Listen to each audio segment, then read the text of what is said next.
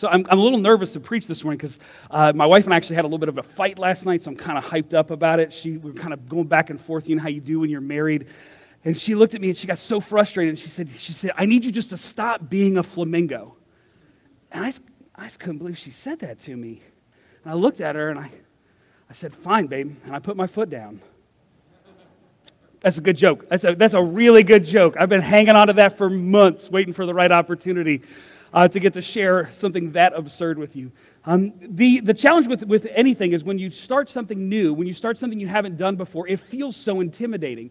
And sometimes as adults, we forget how scary the world is when you're little, how big the world is when you're little. Um, I remember learning how to swim. Does anybody remember that experience? So for me, learning how to swim had everything to do with trying to get in the deep end of the pool with the girls. So I learned to swim much later in life. I was 12, 13 years old when I finally learned how to swim. And I really taught myself how to swim. And I still swim like that. I look like somebody who's in pain a little bit. Um, I look like somebody that's struggling. And that's because I am. I am a terrible swimmer. But I don't want my kids to have that experience. So they've been in swimming lessons. We've been working them uh, to make sure that they know how to swim so that they feel confident in the water. Um, but there's this moment that every kid has when they come up to the edge of the pool and you're saying, okay, now jump in. Now jump to me. And you can see some kids, no fear. They just, they just go for it. They just jump right off the edge of the pool. But a lot of kids, they're like, oh, oh, wait, just wait a second. Just wait a second. Or you get this, my, my favorite go first. I'm, I'm already in the water. It's like, okay, now, now your turn, now your turn. And kids will say, they'll say, wait, just wait, just wait. What's to change? The water to get more, less? Like, what is it? What do you think is to change if we wait? But yet, so many of us, we get hung up on something. We want to just wait to see what could happen, to see what could happen. And the truth is, when we think about it, what's your next step? Most of us know already what our next step is. We know what that is. We may not, be, we may not feel ready to do it.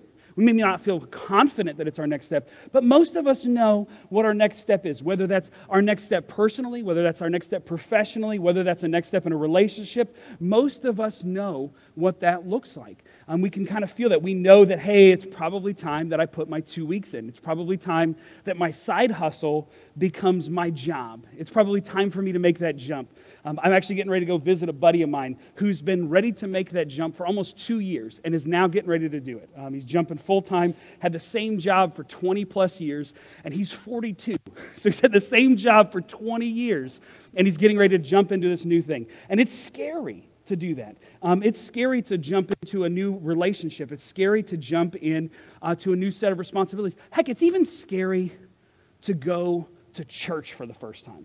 Um, if you've not been a part of a church community, it's intimidating to walk into the building, to look around. Some of you, you are crazy extroverts, and this is just no big deal for you. You feel great about it. You love walking into a room full of people you don't know. It's friends to meet. But for the rest of us that aren't weird, it's hard. It just takes a little bit of inti- a little bit of intention. Um, it is difficult. Like I generally have a good time anytime I go to a, a group or to an event, to anything like that. But I have to psych myself up because I I'm just enough of an introvert that I don't, I don't really like it. It just feels too much. Um, it just feels intimidating. And when it comes to things that we know we need to do, in particular when it comes to things that are hard to do, like, I'm sorry. I'm sorry that I did that. Uh, sometimes we hang on to those apologies for months and sometimes years. Sometimes it's just calling and just saying, hey, I haven't forgotten. I haven't forgotten. I made a phone call to one of my best friends in college died early on after school had a heart condition went home one night from work laid down in his bed and just never woke up that was just uh, that's when then seth just passed and for 10 years i thought about how much i missed him. And i knew that i needed to call his parents. I knew that i needed to call his parents and say something. Just to say something. Just to let them know that somebody else in the world still remembered their son. But I just couldn't, I just couldn't do it. I just could not do it. And so this morning, what I want to do is want to talk about why it is we get hung up in that and how we can respond to that. And so if you've got your Bibles this morning, if you've got your apps, you can open up. We're going to be in Nehemiah, the beginning of the part of ne- the book of Nehemiah, chapters 1 and 2. So that's an Old Testament book, so it's, it's about halfway back in your Bible, give or take. Um, and we're going to be kind of spending some time there. So you can go ahead and open up if you would like. So Nehemiah, it, the book of Nehemiah is about the life of Nehemiah. Just pretty, pretty clever naming strategy there they had. Um, and Nehemiah is growing up in exile. Um, he's growing up not in Israel. And what happened is Israel was conquered and people were taken away into slavery. And when people were taken away, they weren't, you know, when we think of slavery, we often think of it just as terms of menial labor. We kind of think of it as, you know, people who made bricks, people who pick cotton, people who pick tomatoes, um, people who just do this kind of low end work that's hard, that takes a lot of time. Um, but that's not really in the ancient world necessarily how slavery is. You would have uh, doctors and teachers, they would be slaves. Um, sometimes you'd even have the household managers be slaves. Um, and they would be controlled by those in power. They'd be controlled by those in power, but they would live in kind of this aristocratic life. And part of that was to try to force conquered people to assimilate into a new culture, to assimilate into a new kingdom. If you think about it from their perspective as, as a king, if you're going to go and take over a land, the one thing you don't want to do is leave all the people who are in charge in charge. If you could scoop all those people off, everybody who made decisions, who ran businesses, if you can just take all those people back with you, then you can, can kind of control a new land. You just send some of your people in, and you get to control what's happening. And so Nehemiah is growing up in exile. And he actually has a pretty good job. He is a cupbearer, which is not really a job we necessarily have now, but it's almost like being like a high level executive assistant. Like you get to be there, you get to help manage the, the king's affairs, you get to taste all of the king's food, which is one of the upsides and downsides of the job. Make sure the king doesn't get poisoned, you're going to die first. Uh, but you also get to eat the best food. So it's kind of a win-win um, if you really think about it. And that's what Nehemiah is doing, is he's living in that position. And it starts off in Nehemiah chapter 1, um, in, starting in verse 4, it says um, that, that the words came to Nehemiah that the city of Jerusalem lay in ruins and that its walls were not rebuilt. And for us, we hear that and we don't, oh, okay, the city didn't have its walls. But in that culture, in that context, that is fundamental to what makes a city a city. You got to have walls. You've got to be able to protect the people inside the city. Uh, you've got to be able to kind of delineate where the city begins and where the rest of the town ends. Um, and so walls were fundamentally part of the city. Um, the closest analogy I could think of in the modern world is like is not having running water. Like, hey, come move to our city, but just for the record, you're going to have to drill your own well. We don't really have water here. You're just going to have to deal with that yourself. You're going to have to provide your own electricity. You're going to have to sort that one out for yourself. Um, you know, none of us would want that for the most part. We wouldn't say, like, hey, I would love to move to Austin, Texas, where we don't have water, we don't have electricity, we don't have the internet. You got to sort all that out for yourself. Um, that just wouldn't work. Cities don't grow without the infrastructure. And so when he hears that the walls are missing, he knows that the city isn't really thriving. And it says in verse 4, it says this As soon as I heard these words, I sat down and wept and mourned for days. He says, I, and I continued fasting and praying before the God of heaven. Nehemiah is heartbroken. And to be honest, it's a little surprising. Nehemiah is, it's been almost over 100 years since the walls were torn down. Nehemiah was never alive when the walls were put up. And so he is hearing this and he seems to be surprised by it. He seems to have his heart broken by it. But there has been now, at that point, three groups, three waves of people going back to the city of Jerusalem, and yet the walls still aren't there. And he's heartbroken. And he responds by praying and fasting. And fasting is this really interesting idea this idea of taking something that's good and giving it for a period of time. It's really this idea of taking taking what's ultimate, what's the most important, and moving it up instead of what's just urgent or what's just in front of you. Because sometimes the things that happen day to day can become more important than the things that really matter, that really have an impact. Um, especially if, as an adult, you have experienced this that the tyranny of what do I have for dinner? I mean, that is the worst conversation as a married couple, as a parent, even as a single person. What do I have for dinner? It's like, again? Oh my gosh. My kids will come and they'll say, Dad, what are we having for dinner tonight? I'm like, listen, we had dinner. We've had dinner for like 30 days in a row. Do we need dinner again tonight? Are you kidding me? What is your all's deal? And it's what fasting does is it takes a pause. And it's not saying that you don't get to do that, but it's saying that isn't what's most important. Instead, it's these things over here, these ultimate things, the things of God.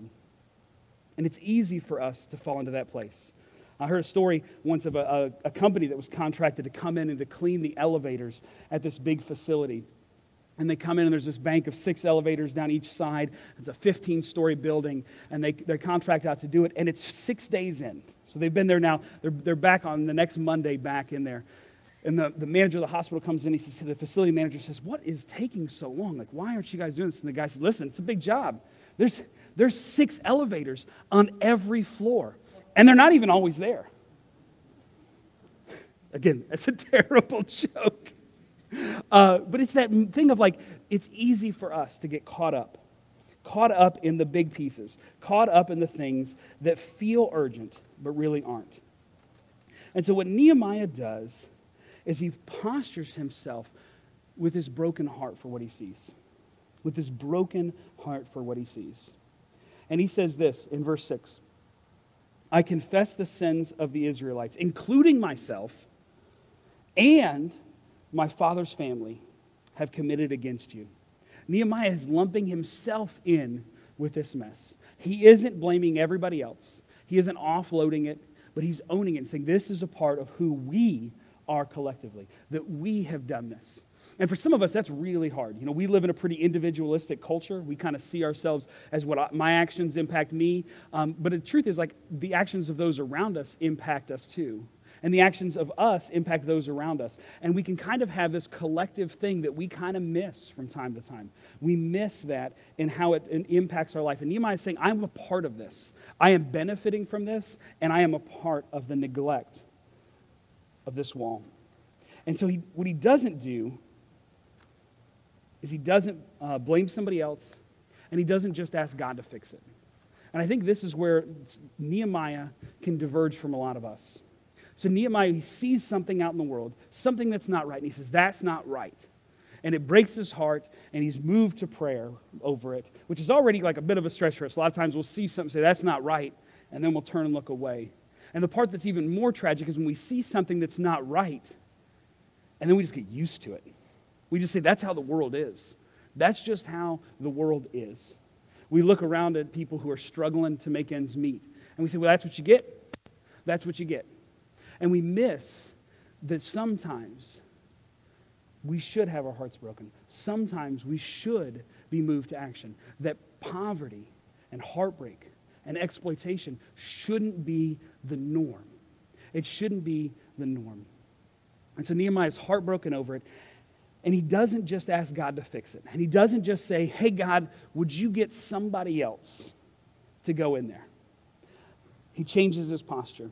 And it says this, starting in chapter 1, verse 11. It's going to be on the screen. It says, Lord, let your ear be attentive to the prayer of this your servant. So, Lord, listen to my prayer.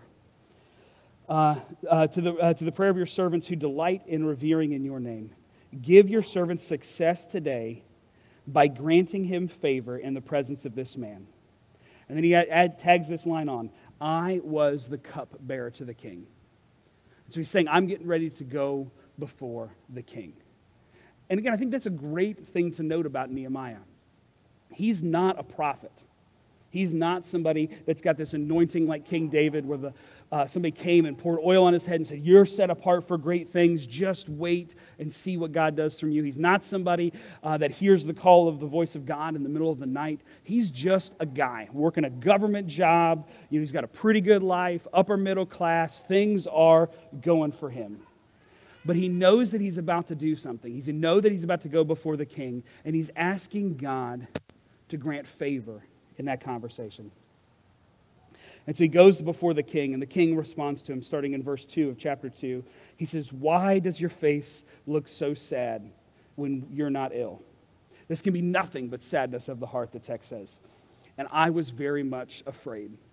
And again, this is where things are a little different from us. We don't have kings that we go before that if we displease them, if they find us frustrating, they may say, hey, you need to get out of here. This meeting's over. In this context, you could also be killed. So it's kind of a raising up of a stakes to when you're meeting with your boss when you could be killed if you frustrate him, if you try to bring something to his attention. But he goes in and he lets himself show how he really feels. He doesn't go in happy, he doesn't go in hiding how he feels. He goes in and lets himself, his face show. And the king says, What is going on? What are you feeling and why? And he goes on to say, um, But I said to the king, May the king live forever. Why should my face not look sad when the city where my ancestors are buried lies in ruins and its, gate, and its gates are destroyed by fire? He couches it in terms the king is going to hear. He doesn't make promises about who God is. He doesn't say any of that. He, he really presents it in a way where the king will hear. In that culture, it doesn't matter who you are.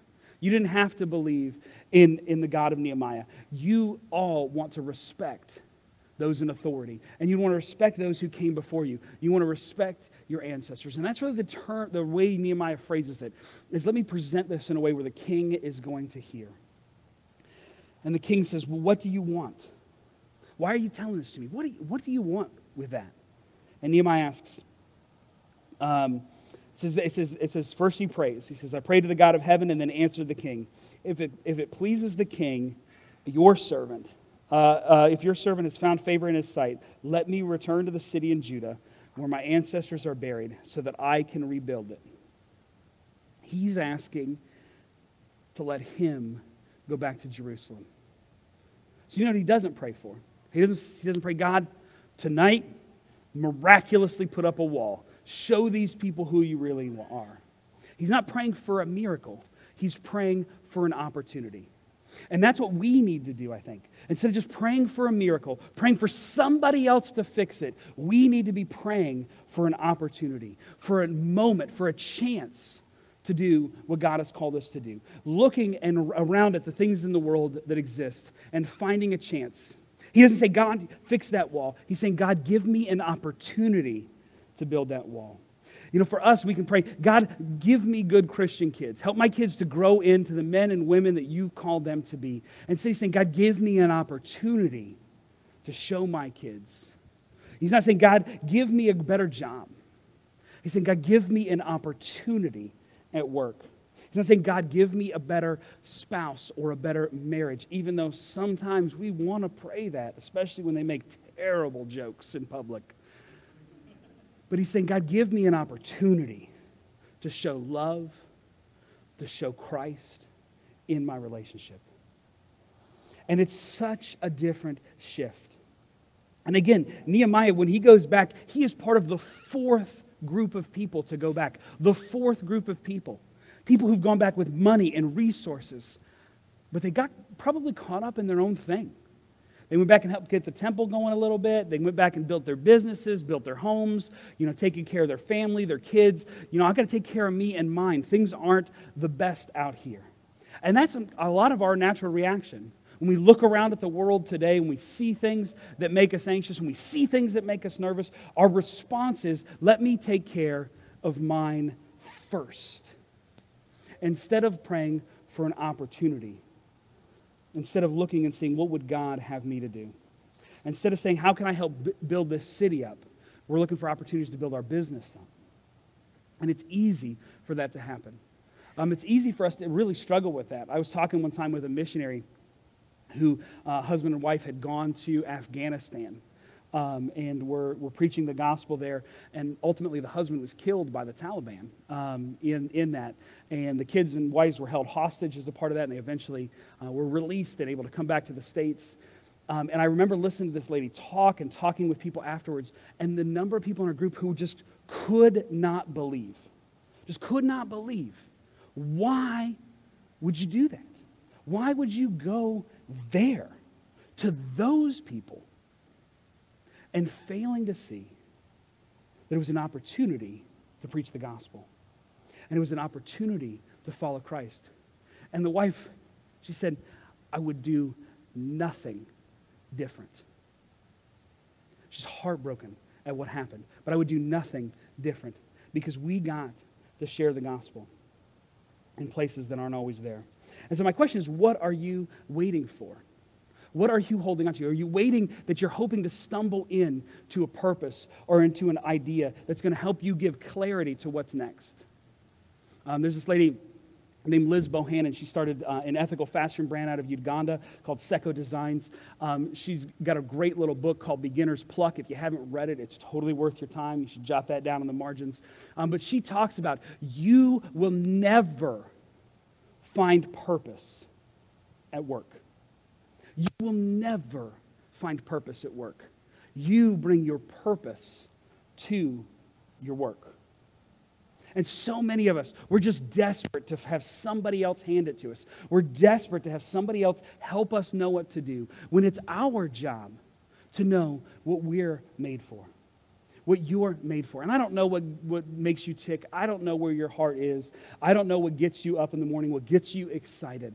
But it's finding those things and capitalizing on them. It's finding those things that God put in you at your core and helping you then to thrive.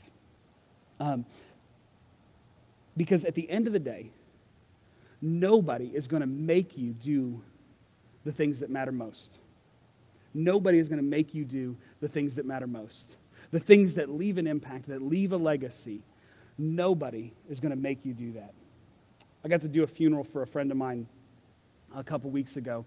Um, he, uh, he was older. It was something that uh, he kind of knew it was coming. The last time I saw him, one of the last times I saw him in the hospital, he said, Hey, when it comes time to put me away, will you do it? I said, Yes, yes, I will, Warren. Warren's life was pretty remarkable.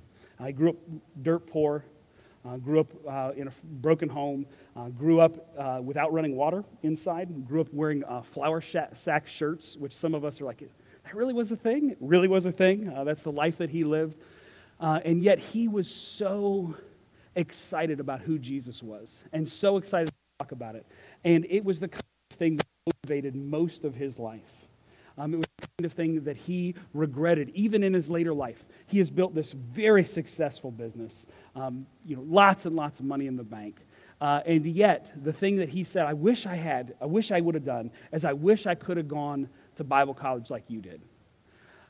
I'm like, Warren, I don't, I don't know that that's the most important thing. He's like, man, to know and to be able to talk to people about Jesus better, that's what would have made a big difference for me because it's what motivated him, it's what excited him, it's what gave him purpose. Not money in the bank, not resources, not proving his dad wrong. And just because you chase after something, just because you pursue something, just because you let your passion help to decide where your next step is going to be, it doesn't always mean that it works out. It doesn't always mean that God's going to come along and bless you. It doesn't always mean that God's going to come along and bless the things that you put the time into. But there's this proverb that my brother had shared with me that just has struck with me. Um, and it's this idea that not everybody who chases a zebra catches it, but everybody who catches a zebra chased it.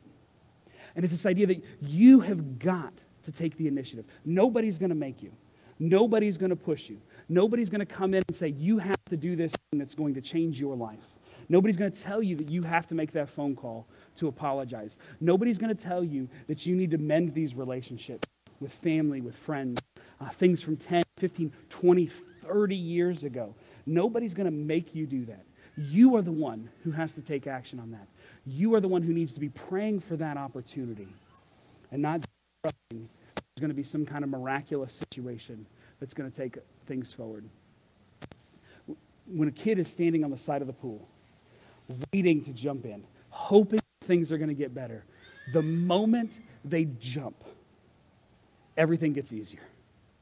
Everything gets easier. And by the fourth or fifth time that they've jumped, by the fourth or fifth time that they've taken a next step, all of a sudden, there's this boldness that begins to grow in them. Um, there's this boldness that begins to change who they are. And I want to tell you that that's available to you even now. Even now, that as you take action, as you move forward in your relationship with God, as you move forward in the opportunities He puts before you, that boldness will continue to grow. That you can be the kind of person that goes and helps to build the wall, Nehemiah wasn't a construction worker, he wasn't a contractor, he wasn't a prophet, he wasn't a priest. He was just somebody who saw something that broke his heart and broke God's heart. And he took action on it today. So, my question for you is what is your next step? And what does that look like? Um, if you don't know, if you're genuinely somebody who's like, I don't know what that looks like for me, I don't know what that means for me, um, I'd be happy to talk with you. Chad's also around. He is dynamite to talk to in that kind of context. He asks great questions and would help you kind of think through, especially if it's in your spiritual life. If you're like, I just feel stuck, I feel anxious, I feel afraid, I'm not sure what to do uh, reach out to him via Facebook. He's pretty responsive. Um, if you want somebody just to talk to, uh, I'd be happy to go grab coffee with you uh, and just talk about what does it look like for your next step? What does that look like for you? I'm sure there are people around you in this room, in your life, who would love to have those conversations with you. But don't sit on the side of the pool. Don't be afraid. Instead of just waiting for a miracle to show up, look for the opportunity that God puts before you. Let me pray for us. Father God, as we as we sing and reflect on what you would call us to, would you give us the courage to jump? The courage to jump into that next step. I don't know what it is, folks in this room. I know what mine is. And I know the great excuses I have for why I haven't done it. But God, I know that you are also there, waiting and watching. That you are a God that has come alongside your people time and time again and provide insight and guidance and used your love for us to shape what you've called us to, to shape us into the kind of people that we don't have to have all the right skill set, the perfect qualifications. Instead, we just have to take action to move forward. God, I want to pray particularly for the folks in this room who their next step is that hard apology that's been hanging with them for years. And God, they've, they've not apologized because they don't know how it's going to go. They don't know how the other person's going to receive it. God, would you help them to have the courage to take action, even if it's a hard conversation, even if it doesn't go the way they want and it doesn't bring about restoration? Would you work in their heart to have the courage to jump, to make the phone call, to send the email, to start the conversation to apologize. It may not bring about restitu- or reconciliation, but it will begin the healing process. Got to pray for those who um, it's a work thing for them. It is so anxiety producing to have to take a jump and to move on to the thing you've called us to. But would you give us courage to respond to that well. Courage to take those risks. Courage to have those hard conversations. God, would you help us to have the clarity of purpose that only comes from you? That we would take that into our jobs and our relationships and into the world at large. That we would stop looking for some miraculous thing to come in. Instead, see who you've made us to be from the beginning. See who you have called us to be and lean into that. It's in the name of our King, the one who died, buried, and was raised to new life, to invite us into relationship with you that we pray.